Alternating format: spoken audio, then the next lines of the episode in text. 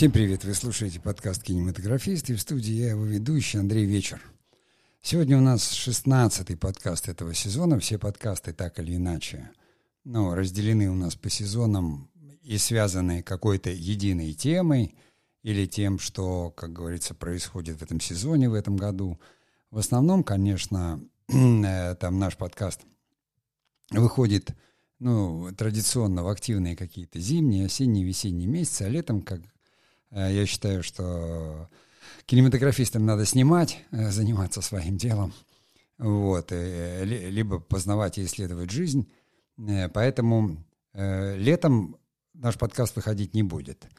За это время я, по всей видимости, как-то ну, определюсь с очередной темой и с тем, что наш подкаст дискурсивный. То есть тема, она возникает как бы сама по себе, из времени, из вопросов слушателей – из потребности, из какой-то. А, потому что изначально подкаст наш был диалоговый, вот, а сейчас он стал такой монологовый, но тем не менее он дискурсивный, по большей части я размышляю.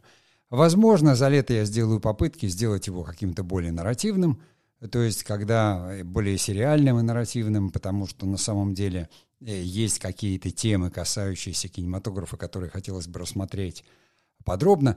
Но сегодня, так или иначе, э, я хочу, как говорится, завершить этот сезон тем, что вспомнить, что он начинался именно с того, что мы говорили о некой теории кино, да, э, то есть классически мы ее рассматривали все в нескольких подкастах, потом так или иначе от темы уходили, отвлекались, но все равно, э, поскольку подкаст это, так сказать, продукт вербальный, то по большей части, конечно, а то, о чем мы говорили, может быть, следует отнести к теории, а не к практике. Так вот, сегодня мне почему-то хотелось бы обобщить все, что было, и поговорить о функциях кинематографа э, и тех функциях, которые я, как кинематографист, для себя выделяю как основные. Ну, давайте я сделаю паузу, и мы продолжим.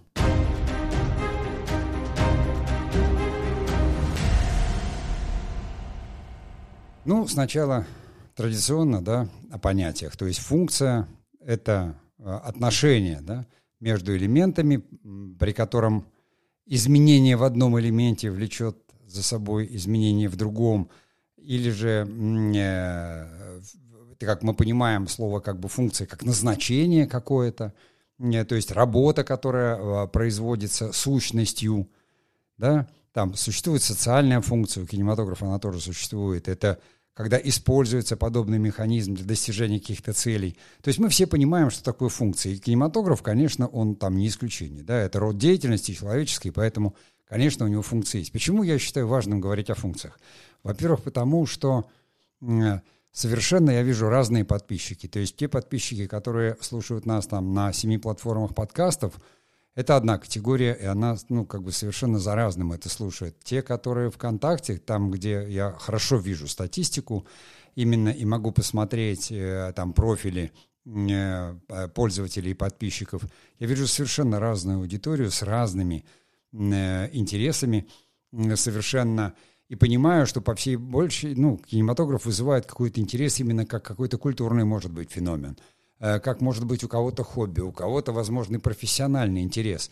Но совершенно разный интерес. В этом и сложность э, работать, как говорится, в социальных медиа, потому что у тебя совершенно разные подписчики.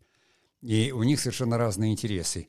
И эти разные интересы, они говорят о том, что кинематограф, он настолько многофункционален, потому что кого-то привлекает одно, кого-то кинематограф привлекает как искусство, кого-то как культура, кого-то как коммуникация, понимаете, кого-то как экономика – это все вот э, те самые функции.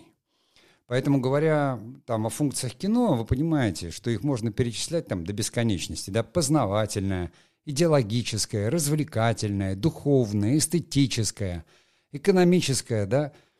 образовательное, коммуникативное. То есть этих функций очень много. И искусство, э, ну, как таковое, оно тоже обладает своими функциями, и культура обладает своими функциями. Э, здесь тут нужно как бы целую диссертацию по этому поводу защитить, поэтому я ну, как бы всегда пытаюсь, понимая, что я работаю как медиа и должен быть понятен своим слушателям или своим подписчикам, я пытаюсь обобщить, максимально обобщить и систематизировать каким-то образом. Поэтому я выделил какие-то основные функции, кинематографа, которые мне интересны, и вот там самое сейчас, на данный момент я исследую, ну, я давно этим занимаюсь, то есть мне медиа всегда были интересны, но э, я уже, э, как говорится, смотрю на кинематограф именно не как на медиа, а как на медиум, то есть как некого посредника, который, м, говоря простым языком, там, для меня там я начинал в театре, и я считаю, что театр это медиум, потому что он несет какие-то смыслы все равно.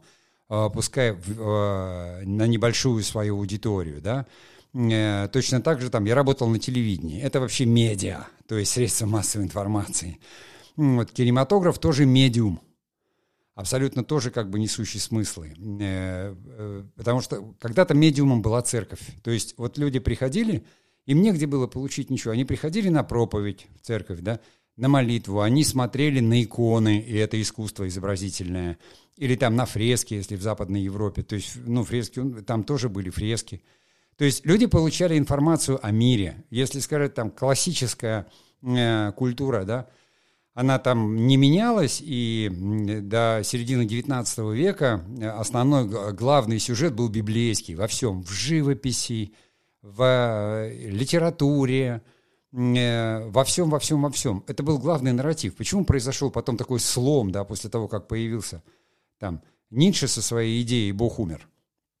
И возникла, то есть, такая экзистенциальная философия, то есть, когда внимание перенаправилось на человека, на самого, он стал венцом творения, и, в общем-то, люди стали интересоваться, как говорится, человеком самим, потому что до этого интересовало только божественное. Именно потому, что все время был один и тот же нарратив, он был связан с главным произведением всех времен и народов, да, с Библией, и все эти сюжеты были, как говорится, там везде. И вдруг оказалось, что можно не только это, а можно посмотреть что-то еще вокруг. И стали смотреть, и там вот э, новейшее искусство, оно уже вообще ушло в какие-то там грани и дебри, человечество ушло в свои сознания. И это все так или иначе – оно каким-то образом, потому что и изобразительное искусство, оно хоть и искусство, но оно тоже медиум, потому что оно тоже несет смыслы. Когда вы идете в картинную галерею и смотрите картину, вы понимаете, художник хотел что-то сказать. И музей является медиумом, потому что он может быть тематическим, да, это может быть музей классической живописи, а может быть современной фотографией. И кинематограф в этом смысле, у него тоже своя ниша появилась. То есть он прошел большой путь, когда от простого такого нового технологического аттракциона он пришел вдруг э, к искусству и к авторскому кино, а потом там и сейчас стал там еще большим и аттракционом, и искусством, то есть что он сейчас? Культурный феномен? Да, безусловно. Идеологическую функцию несет? Безусловно. Искусство, эстетическая функция? Безусловно. Экономика – это часть ВВП. Даже в нашей стране, где кинематограф там занимает меньше 1%, а если взять какую нишу занимает Голливуд, и там в мировом ВВП сколько кинематограф занимает, или там Голливуд в американском. То есть это очень такая функция значимая, сколько рабочих мест дает кинематограф, особенно сейчас. Иначе зачем тогда вот слушатели подписываются там на никому неведомое сетевое издание «Кинематографист», а при этом занимаются совершенно другим. А потому что люди думают, я вот, э, а может быть у меня получится написать сценарий или там снять фильм – пускай даже там не в киноиндустрии. Эти потребности возникают постоянно. У меня примеры как бы из моей деятельности, когда люди, у них там, они занимаются чем-то достаточно таким узким, может быть, этническим, там какой-то клуб по интересам, там чего-то еще. И люди хотят об этом снять фильм. И где они получают первичное звание? Им что, нужно в Авгик ехать? Зачем? Они хотят понять, как пишут сценарий, да, что такое драматургия, как она работает, как рассказать историю. То, что мы сейчас, благодаря вот этим медиа социальным, мы уже это знаем, но я вас уверяю, что 7 лет назад, 10 лет назад никто об этом и не знал. И такие вот первые киношколы еще даже офлайна не появились там в 15 году, если не брать тот же самый ВГИК, там институты какие-то или э, ВКСР. То есть это вместе там с развитием онлайн-образования, вот этой вспышкой и там с э, пандемийной вспышкой вдруг такой интерес к этому всему возник. И я это ощущаю, потому что, ну, скажем, в социальных медиа я так э, пассивно с восьмого года, наверное, там блоги вел, какие-то там странички и сайты делал, а с четырнадцатого года уже активно. То есть активно и целенаправленно вот о кинематографе. Так или иначе. И, и не только о нем. И поэтому я прекрасно понимаю, как это развивается, и вот эта визуальная функция вместе с интересом к видео, она совершенно выросла. Видео, конечно, другая часть, но все равно изначально средства-то, которые кинематографические, видео тоже задействуют. Но самое простое, мы же не осмысляем, когда мы смотрим новостной сюжет, неважно, где мы его смотрим, по телевизору или э, там в сети, но там средства кино, крупный план, это средство кино. И когда, допустим, журналист э, снимает видеосюжет и использует этот крупный план или деталь, что он использует? Он использует крупность именно как э, средство кинематографа. Он обращает наше внимание, заставляет нас на что-то смотреть, этим может вызвать у нас эмоцию, какую угодно. И все мы говорим, ой, все СМИ у нас там это пропаганда. Ну, как идеологическая функция всегда была. Вообще пропаганда – понятие церковное, распространение переводится. И все продвижение, вся история религии – это пропаганда.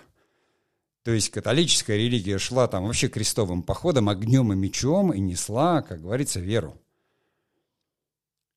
Там православная, она может быть не так агрессивна, но она тоже там приходила и точно так же, понимаете, мы смотрим на церковь, мы не осознаем, что это пропаганда. Это пропаганда, на ней стоят кресты. Мы смотрим на мечеть, и это архитектура, которая тоже является медиумом, потому что мы знаем, какая архитектура это мусульманская архитектура, какая православная, какая католическая. Даже архитектура является медиумом, потому что она несет по архитектурному стилю, ты понимаешь, если ты в контексте, конечно, истории. Ты понимаешь, какая за этим стоит история. Если ты не в контексте, то, конечно, ты этого не понимаешь. У кинематографа эти функции просто очевидные, ну потому что он впитал в себя э, очень много искусств. Это необычайно интересно, особенно сейчас, когда такие разные смыслы, когда в интернет вывалились все смыслы, которые были, когда там есть и все у кинематографа, там все это наследие оцифровывается, черно-белые фильмы, их все можно найти, я сам это делаю там в рубрике э, «Кинематографисты», рекомендуя смотреть какие-то фильмы, из которых там что-то складывалось черно-белое, я спокойно нахожу это на каналах э, там э, архивных или просто любителей людей. То есть все оцифровано, все выложено, ко всему есть доступ. Плюс есть свежее новое кино, оно такое разное. То есть от блокбастера, который, в общем-то, есть смысл смотреть только в IMAX, до всяких сериалов, стриминговых сервисов, все это доступно. И плюсом еще огромные там библиотеки YouTube, ВК видео, да, Рутюб – Плюсом еще, понимаете, там и телевидение, которое тоже, как говорится, разного вида контента производит и потребляет. Это все. А что такое медиум? Это, ну, смыслы.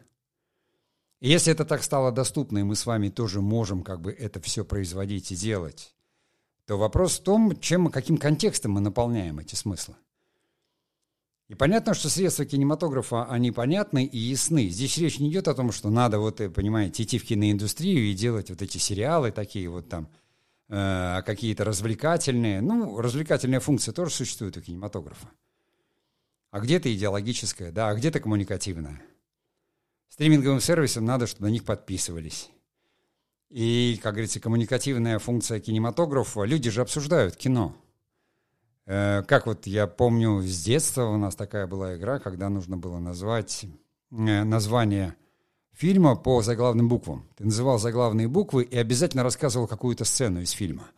Причем надо было рассказать так вот, ну, чтобы коротко и было, но самую основную поймать. И все говорили там какой-то вот такой фильм. И тот, кто выигрывал, там называл свой. Не, я помню, что вот так вот лет в 7, наверное, я там лежал несколько месяцев в больничке в какой-то, нас там лежало человек 14 пацанов в палате. Вот мы целыми днями играли в это кино, а сколько мы тогда могли этих фильмов видеть?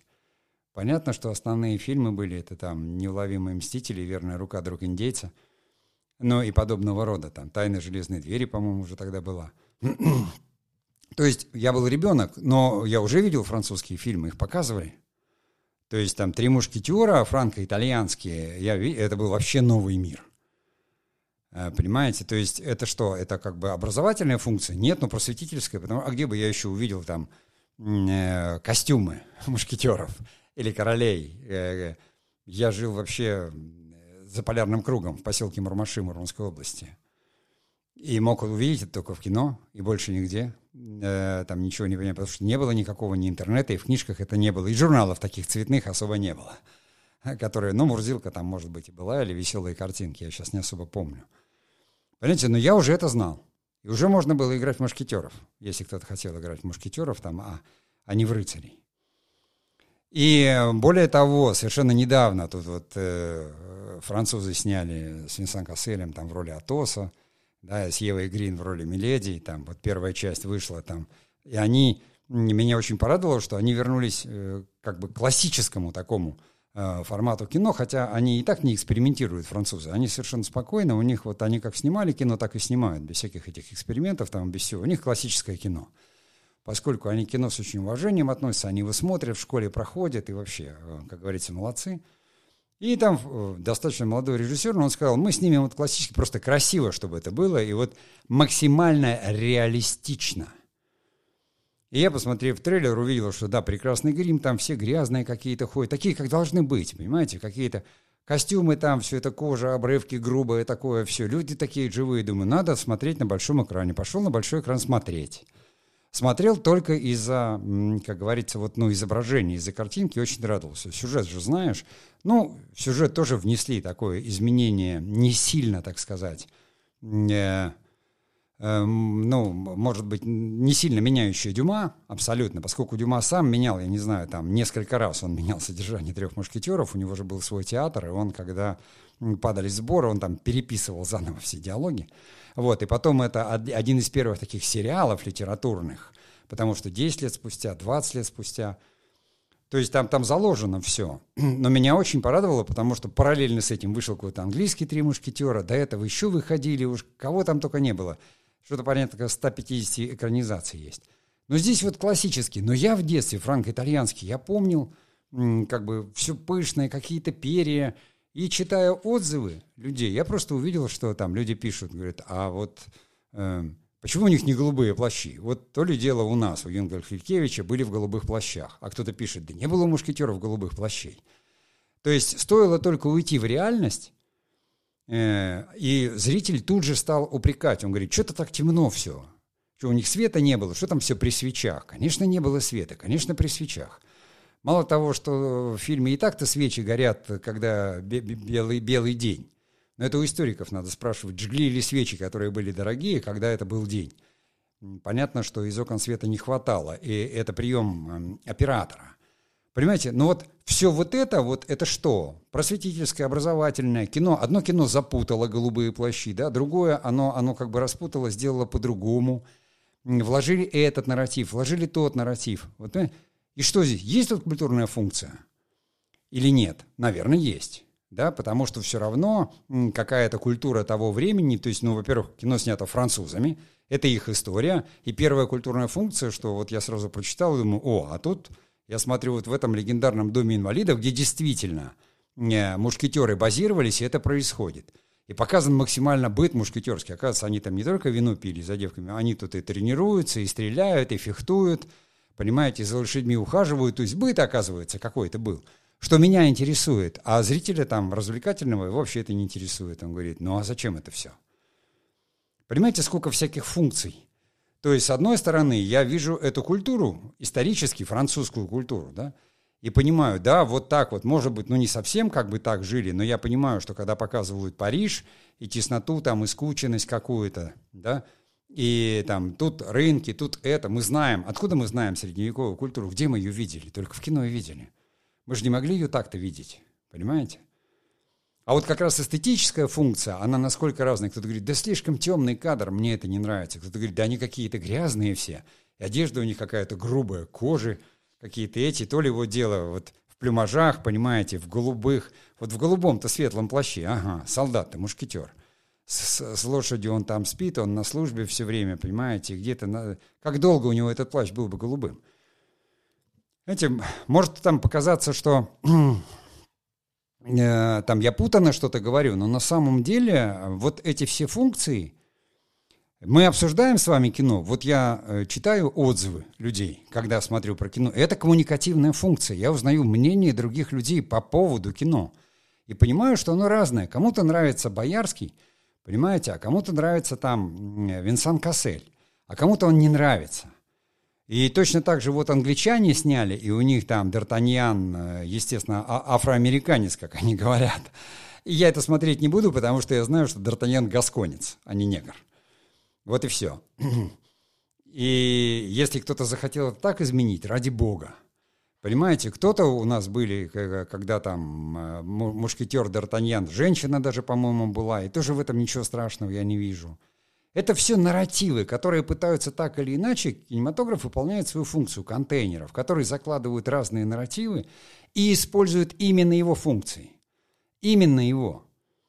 Потому что у меня в голове, да, у семилетнего там ребенка остался тот франко-итальянский фильм, очень красивый, очень такой понятный, подробный, вообще герой моего времени, там, Жан Море, понимаете, это еще до Бельмондо позже появился, я уже подростком был когда появился Бельмондо там со своим великолепным, всем дальше. До этого Жан Море был, Фанфан Тюльпан, э, понимаете? То есть те фильмы, которые казались невероятно, они сейчас, мне кажется, что вот в, э, в, в «Плаще и шпаге» лучше вот этих франко-итальянских фильмов не было ничего. Сейчас их смотришь, они кажутся немножко такими, может быть, наивными, а тогда-то, в общем-то, воспринимались э, очень, как говорится, хорошо.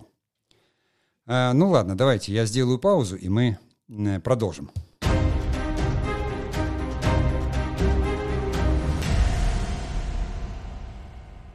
Понимаете, на самом деле э, говорить э, об этих вещах и вспоминать э, какие-то примеры можно бесконечно. Наверное, этот последний подкаст скорее является каким-то, ну, для меня по большей части, анонсом, может быть, к тому, как бы, к той теме, да, к тому исследованию, которое мне хотелось бы провести, и вытащить это все, достать именно в контексте интересов современных людей. Мне хочется, чтобы люди разбирались как бы в кино, эм, Э, да, обычный зритель не будет разбираться. Я отдыхаю, я сижу с попкорном, мне весело или не весело. Но люди, которые так или иначе относятся уже, наверное, к креативным экономикам, которые все равно понимают, да, что такое культура, что такое искусство, живут каким-то там не только интеллектуальным трудом, там может быть любым, но интересуются всем этим, гуманитарными какими-то там науками, не или культурой, или чем-то еще, они так или иначе, ну, мы же понимаем, что такое живопись. Мы понимаем, что такое танец, мы слушаем музыку, в этом надо разбираться. В этом смысле я и вижу, как говорится, назначение самого подкаста, его может быть просветительскую функцию, а не такую образовательную, но понимаю, что вот, как говорится, четыре основных функции, о которых я уже говорил, да, э, больше всего меня интересует именно кинематограф как медиум, то есть как даже когда-то там лет, по-моему, 15 или 20 назад там я писал для себя, что кинематограф, то есть э, кино — это контейнер для смыслов. Сейчас я могу сказать, что контейнером для смыслов является даже эм, э, ненарративная живопись, то есть бессюжетная так называемая, что даже в принципе в супрематизме, в картинах Малевича и, э, и там других авангардистов каких-то, там тоже заложены колоссальные смыслы. Современное искусство этим занимается. Там как раз очень сложно найти какую-то идеологию, хотя, например, в конструктивизме, в том же особом российском идеологии было сколько хочешь. И вообще Родченко считается пропагандистом. Да, хотя он художник и, и, и фотограф, и, как говорится, вообще э, очень, как говорит, ну, э, яркая личность. Но в первую очередь его плакат, который он делал, он нес, как бы, это, пропагандистский нарратив – и фильмы, которые они снимали, и декорации, которые к ним делали. Мы наш ми- мы новый мир построим, это было там вовсю.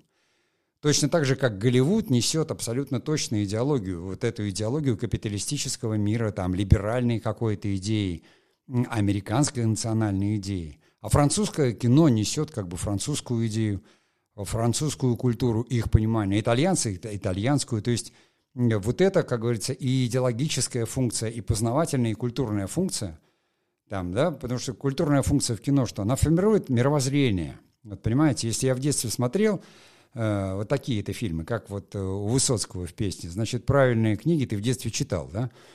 Вот ты смотрел такие-то фильмы, так твое мировоззрение сформировалось. И до сих пор, если у меня был любимый фильм, там, «Два бойца», понимаете, «Шаланды полные кефали» до сих пор на меня оказывают эмоциональное воздействие абсолютное, потому что да, мальчишка я, как говорится, не понимал, но нет ничего более героического, чем вот э, исполнение Бернесом э, «Темная ночь».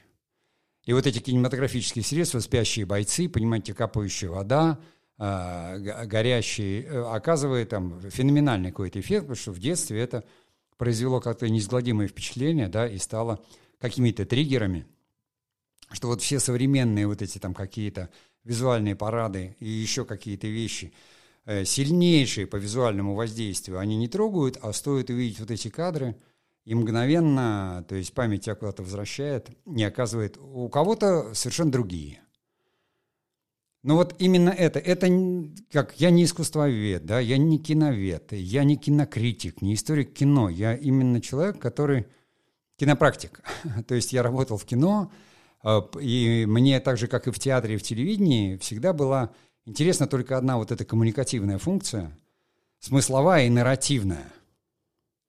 Я понимаю, что кино может быть и не нарративным, а, потому что сюрреалисты снимали кино, да, и мы это знаем. Но, тем не менее, мы, люди, рассказываем друг другу о себе и о мире посредством нарративов, посредством вот этих историй. И, в общем-то, вот именно эта главная функция, я считаю, является связующей для э, того большого количества подписчиков или слушателей моего подкаста или там на наших аккаунтов в соцсетях, которые вызывают у людей такой единый интерес, и центром его притяжения вот вам, пожалуйста, социальная функция. Сообщество, сообщество кинематографист для тех, кто делает кино, и несколько тысяч человек подписчиков. Это социальная функция и тоже кинематографа. Ну а на сегодня я прощаюсь и, как говорится, до следующего сезона э, творческих успехов. Не потеряйте лето, не сидите не пишите, а идите и снимайте. И творческих успехов.